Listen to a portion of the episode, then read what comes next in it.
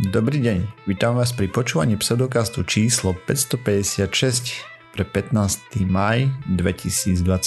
Vo virtuálnom štúdiu vítam Miroslava Gabika alebo Osirisa. Čau. Jakuba Rafajdusa alebo Kupka. Ahojte. A ja som Radoslav Lasatý alebo Martýr. Čaute. Sme podcast o vede a skepticizme, vede sa nevenujeme profesionálne, takže ak nájdete nejaké nezrovnalosti, nepresnosti, píšte na kontakt zavinač pseudokaz.sk a my sa doplníme, opravíme v jednej z nasledujúcich častí. No, máme za nami ďalší veľmi úspešný týždeň, mám taký pocit, aspoň pri tom, čo sa deje, neviem, každý týždeň začína byť lepší a lepší, takže tak. Hej, a, a, a ani som nezachytil v čom je tento týždeň nejak špeciálne horší? No a my myslím, že politická situácia na Slovensku sa ďalej e, kultivuje veľmi nepekným spôsobom.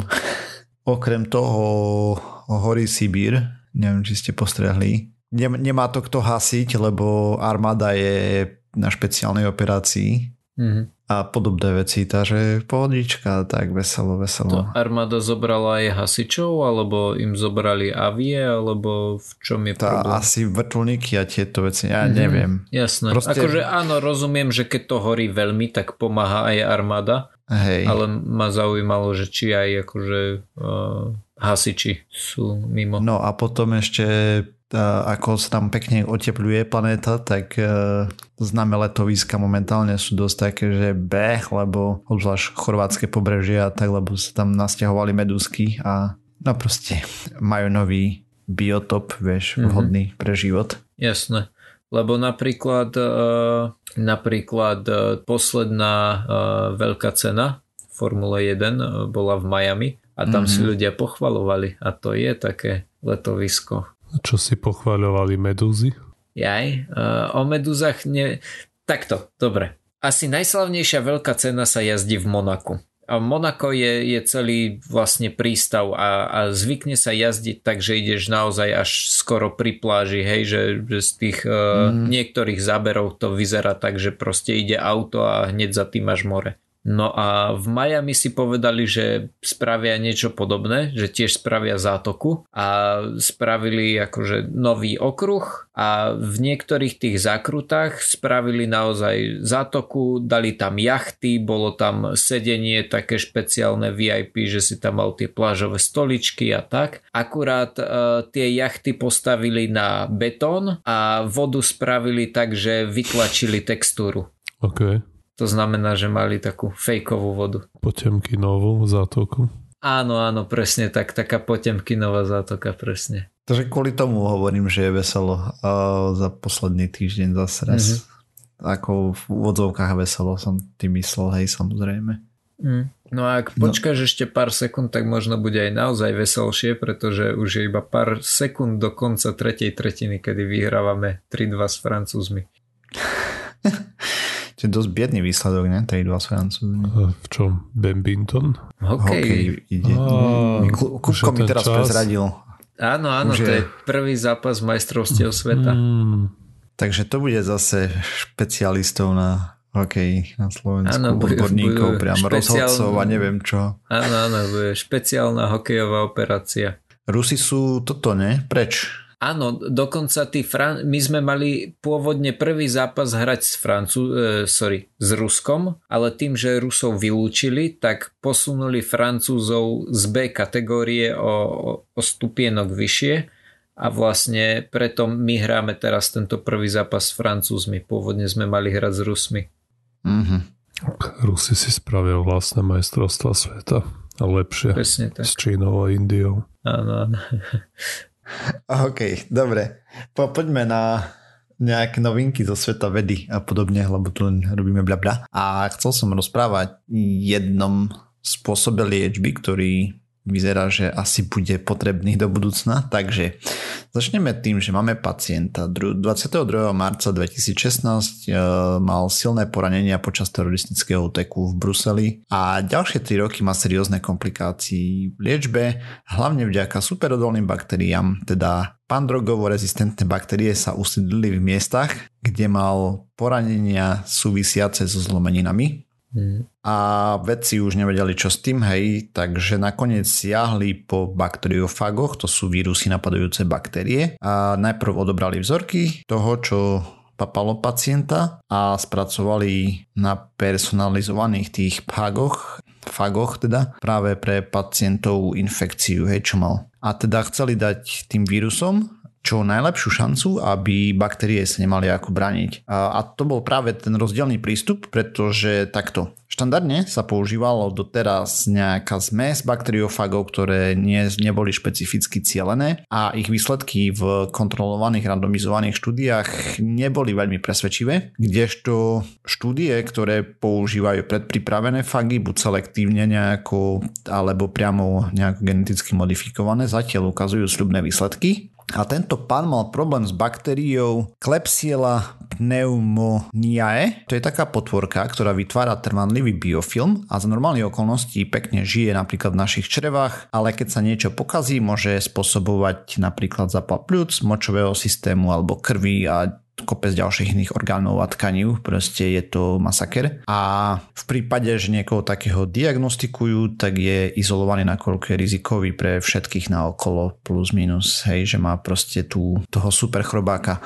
Čiže to super je ako, rezistentného. Je to nákazlivé? Mhm. Lebo ja, čo som vedel o niečom takomto rezistentnom, to je ten zlatý stafilokok, nie? Hej, MRSA, Ale... to je meticilín rezistentný. Aspoň som si myslel, že to nie je také nakazlivé, že keď na niekoho je, pichneš, tak no nič, majú samostatné oddelenie, tí ľudia tiež. Hej, aha, okej, okay, mm, dobre, lebo ja som myslel, že to je také... hej.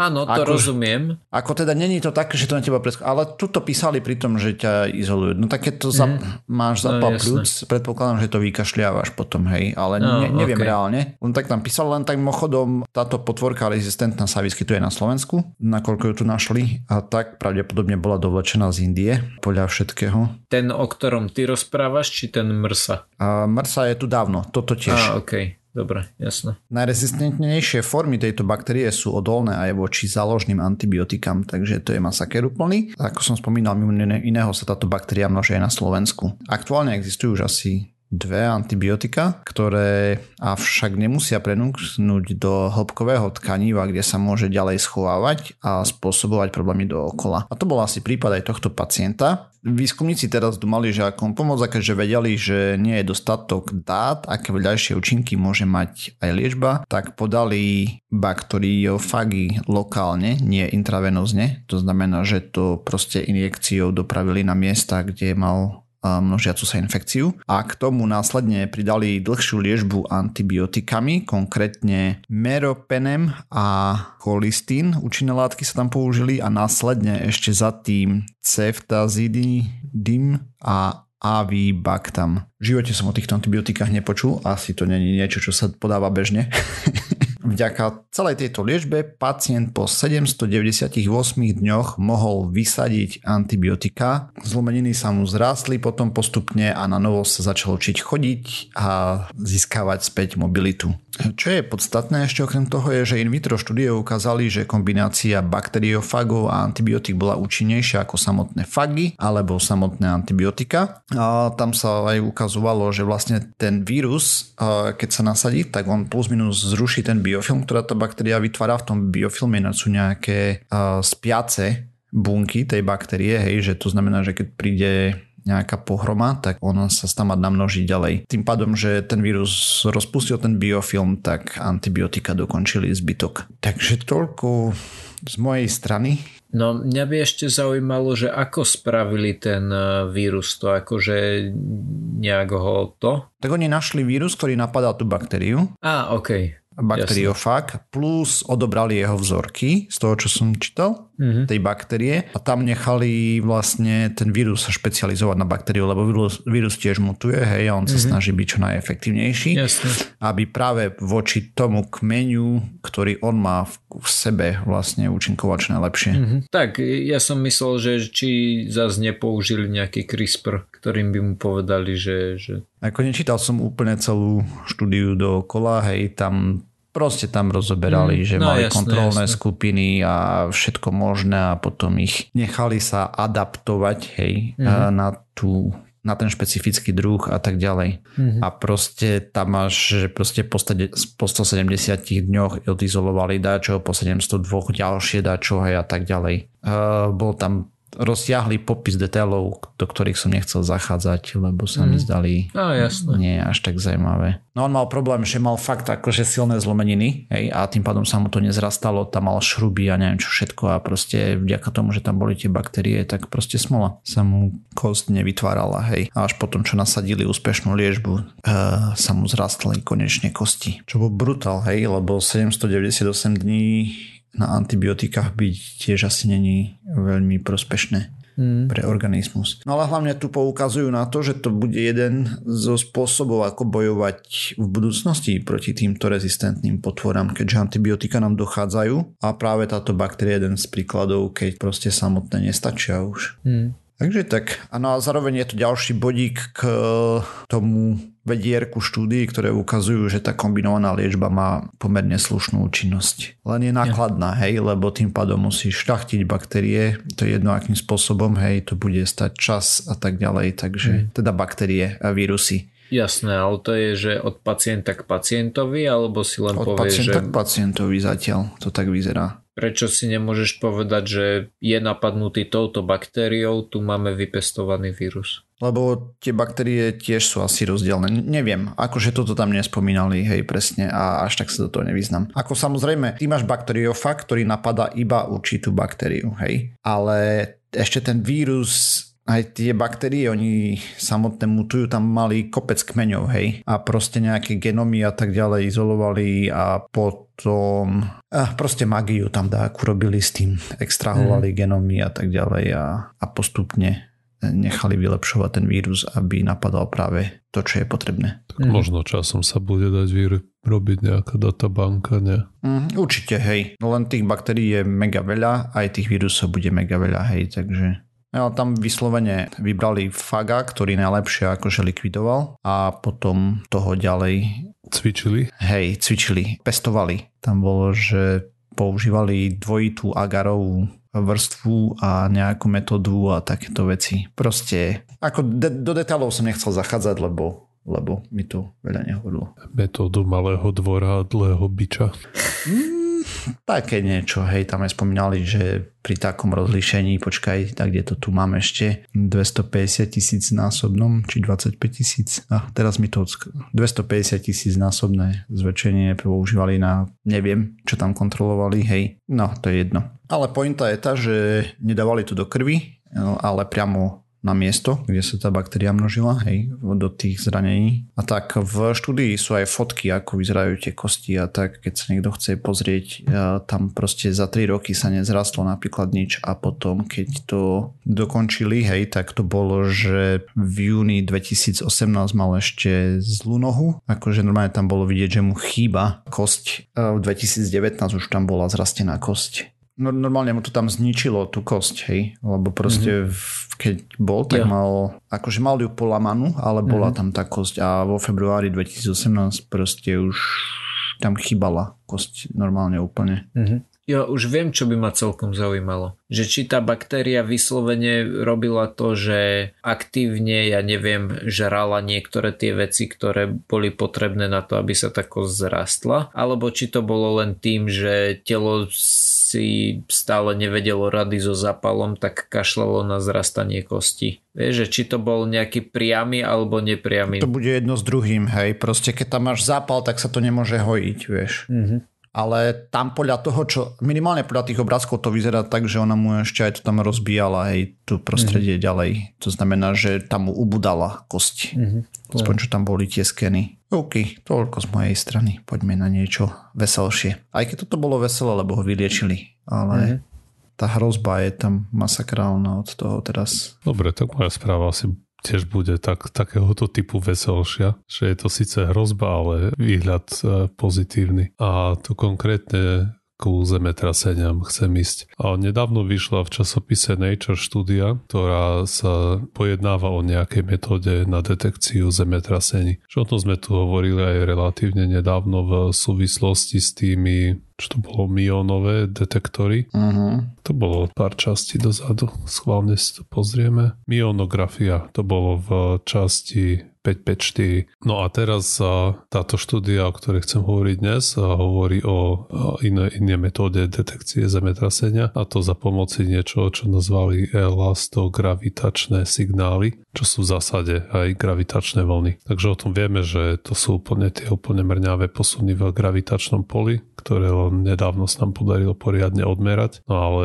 veda stále pokračuje. A zistili, alebo bol predpoklad už niekoľko rokov, že tie že aj pri veľkých zemetraseniach nastáva ku takému posunu gravitačných alebo gravitačného poľa Zeme, ktoré by sa teoreticky malo dať merať. No a to už sa vedelo približne od roku 2017, keď bolo vidno nejakých retrospektívnych seizmických dátach tie elastogravitačné signály, ale nebolo doteraz úplne jasné, či sa to dá nejak použiť na predpoveď alebo na nejakú detekciu alebo kategorizáciu tých rôznych zemetrasení.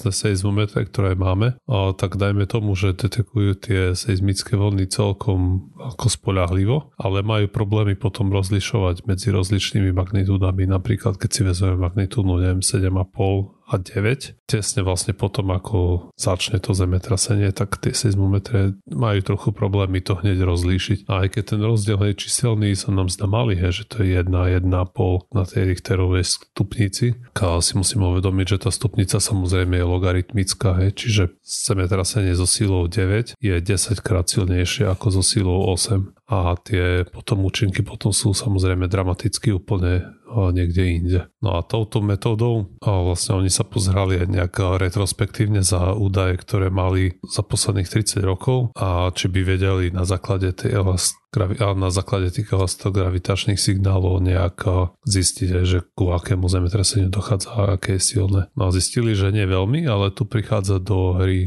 druhá moderná technológia a to je ten machine learning, a kde vlastne sa počítače učia nejaké modely a predpovedať na základe toho budúcnosť v podstate. Výskumníci vytvorili niečo, čo nazvali PEXNet, to je tá sieť a tam nakrmili to nejakými dátami o zemetraseniach, ktoré mali z Japonska a okolia. Ďaká tomu je, že, to, že tá oblasť je dosť bohatá na rôzne zemetrasenia, ale napriek tomu tých dát nebolo dostatok a preto vygenerovali ďalších pol milióna virtuálnych zemetrasení v tom istom regióne, ktoré potom využili, využila ten PEXNet na to, aby sa učilo o zemetraseniach. No a potom ten test, ktorý nakoniec zadali tej sieti bolo, že mu začali prehrávať to zemetrasenie z roku 2011 toho ku Oki a to bolo to zemetrasenie, na konci ktorého bolo, bola Fukushinská katastrofa. A to malo magnitúdu 9, čo je veľmi veľa, veľmi silné zemetrasenie. Inak teda dnes iba som sa naučil, že tá teoreticky tá Richterová stupnica nemá koniec, že nie dá sa povedať, že 10 je najsilnejšie. Teoreticky to môže ísť do nekonečna.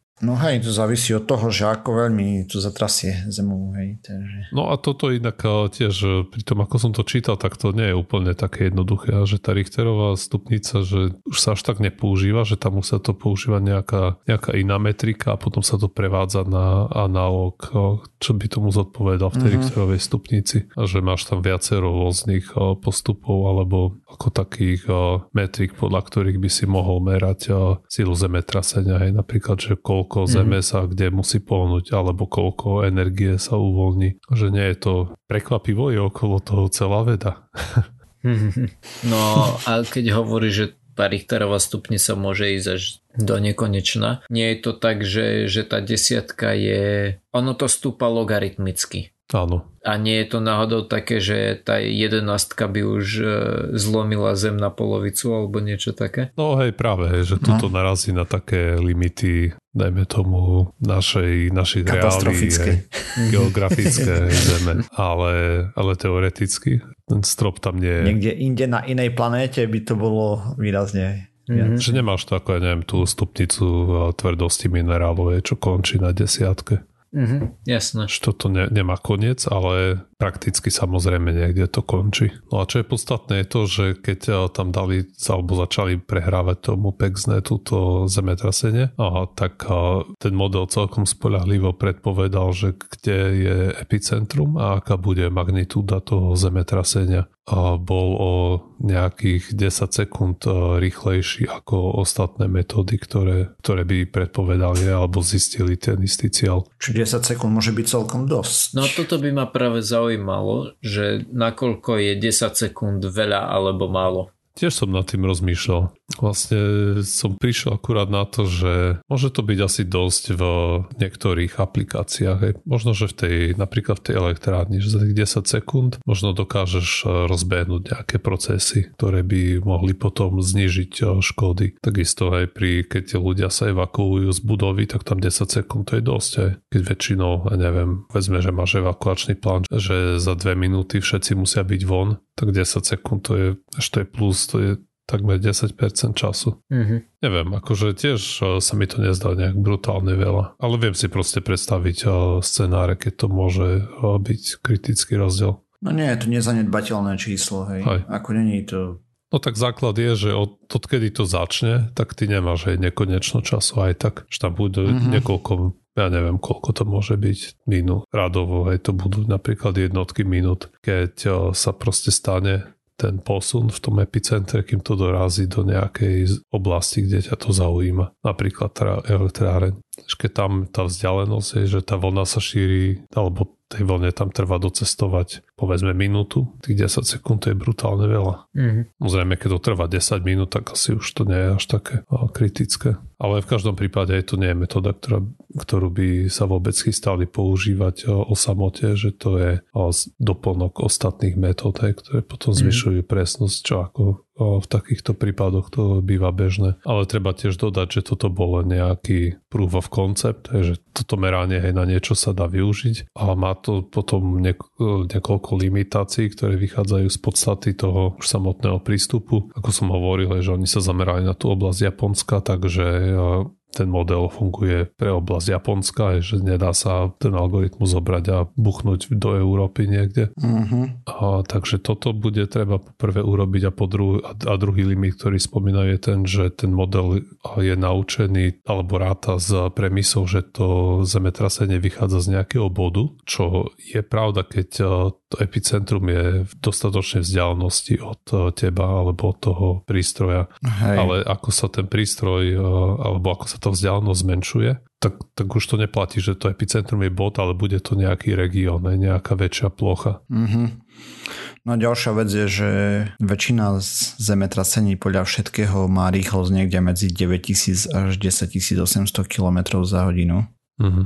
Čo je šialene rýchlo, hej. Okay. Takže, a potom tam píšu ešte o nejakých p-wavách, čo som doteraz nepočul vlnách. Hey, to, som, to som aj ja zachytil pri tom, ako som si ho zbežne pozeral, ako sa a tá magnitúda a vyratáva. Mm-hmm, tá tie idú 14 tisíc až 28 tisíc km za hodinu. To sú šialené čísla, to je za chvíľku proste okolo celej Zeme v princípe. Mm-hmm. Lebo tak e, idú kozmonauti jej na orbite, takže... Tak je to prakticky aj šírenie tej vlny v pevnej látke. Hej. Keď buchneš kladivom po kolajnici, tak tiež druhý, druhý konec sa rozvibruje hneď. Mňa by celkom zaujímalo, že aké sú následky toho, keď e, zdetekuješ to, zemetrasenie. Neviem, či si pamätáte, to bolo asi už pár rokov dozadu, dokonca myslím v Taliansku niekde. E, žalovali výskumníkov za to, že neohlásili, že má pri zemetrasenie a potom prišlo. Tak by... Tam sopka nebola. Alebo to... sopka, niečo také, Hore. áno.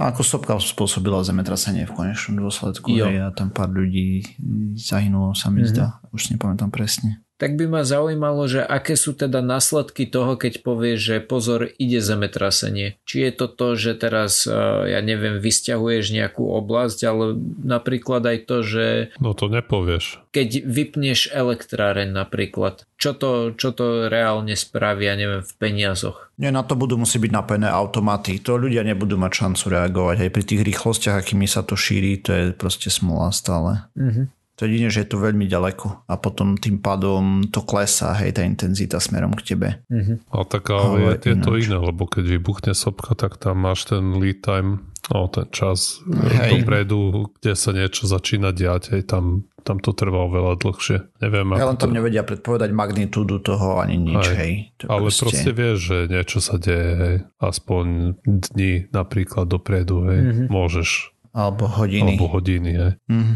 Ale pri tom zemetrase neviem nakoľko vie, že už tam to pnutie tých dosiek je, a to veľakrát nevie, že keď to je 5 km pod hladinou mora, ten zlom, Mhm. tak si Hej. myslím, že tu ten čas máš už oveľa, oveľa menší pri týchto zemetraseniach než pri sopkách. Určite áno.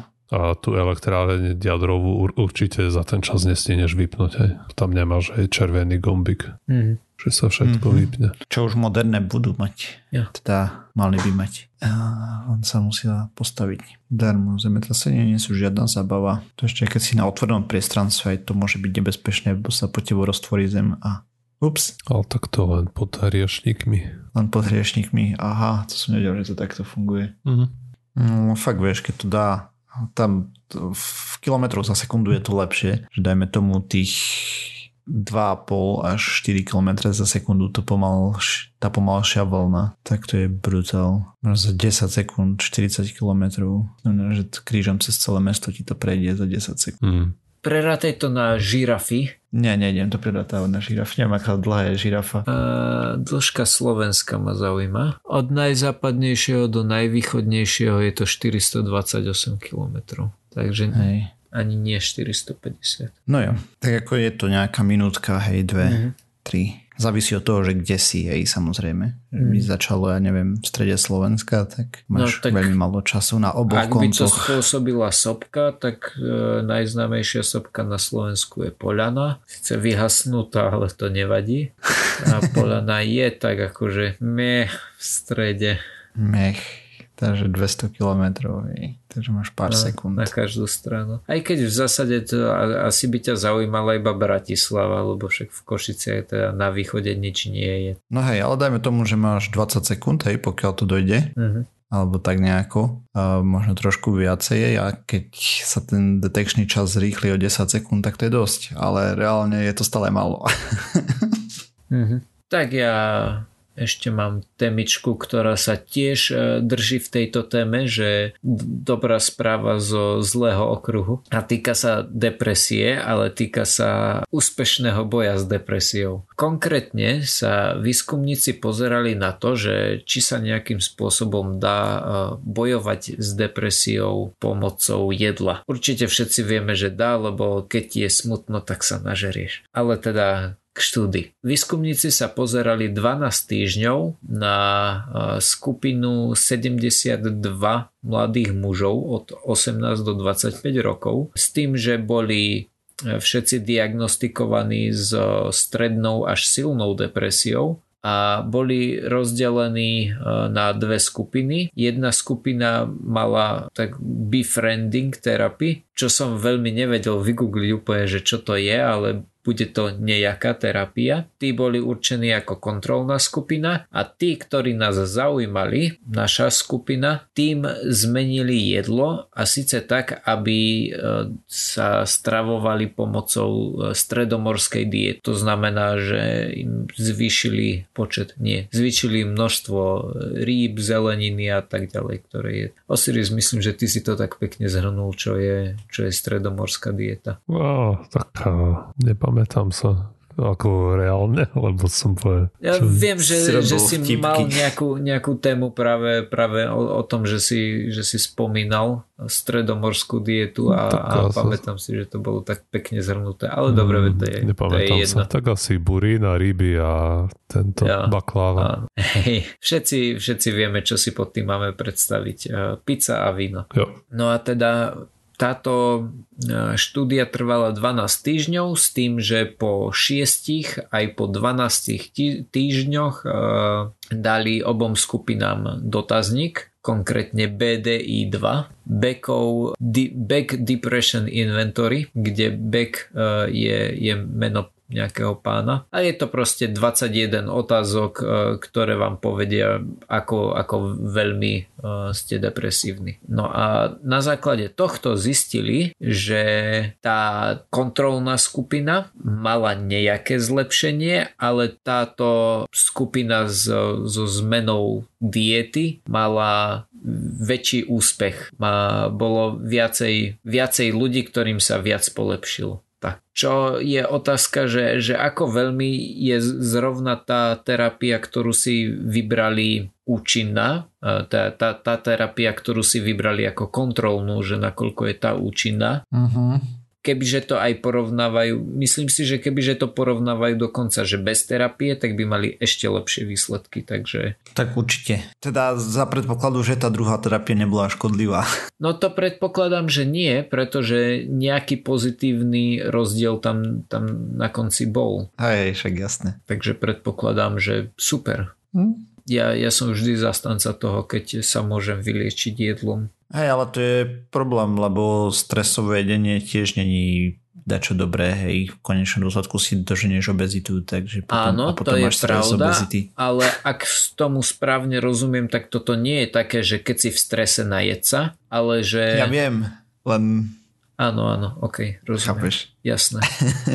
to práve, že e, z toho, k čomu som sa dostal, a síce ten e, abstrakt, tak som nebol úplne schopný zistiť, že, že z čoho presne spočíta, spočívala tá, tá dieta. Že či to bolo také, že donútime ťa ísť si nakúpiť, uvariť si a, a zjesť to, alebo či to bolo iba také, že kľudne si to objednaj, ale jedz veci takéhoto štýlu. Každopádne to všetko by malo pomáhať už len v tom, že ti to prinesie nejakú, nejakú tú pozitívnu rutinu do života. Ej, že, že nie je to len také, že sa ráno zobudíš, prevališ sa na druhý bok, potom keď si veľmi hladný, tak si otvoríš čipsy a, a zakončíš to niečím iným. Jednoducho máš niečo, že dobre, teraz je obed, teraz sú možno raňajky a niečo si dáš. Podľa mňa už len to, akože nekontrolovali to, ale podľa mňa už len to, že máš raňajky, obeda, večeru ti dokáže priviesť niečo do života. Nemusí to byť nutne v boji proti depresii, ale mm. predpokladám, že by to malo nejaké, nejaké výsledky. Nebudem hovoriť, či pozitívne alebo nie, ale predpokladám, že nejaké by to malo. Mm-hmm, jo. OK, dobre, takže tým pádom sme sa dopracovali na záver tejto časti Pseudocastu, ďalšia časť no o týždeň. Nájsť nás môžete na www.pseudocast.sk, kde budú aj všetky zdroje, ktoré sme používali. Písať nám môžete na kontakt za náš pseudocast.sk, okrem toho sme na sociálnych sieťach, Facebooku, Twitteri, iTunes, Spotify, všetkých možných a nemožných podcastových agregátoch. Ak nás chcete podporiť, lajkujte, zdieľajte, dávajte pačiky alebo nás príďte pozdraviť na Discord. Čaute. Čau. Ahojte.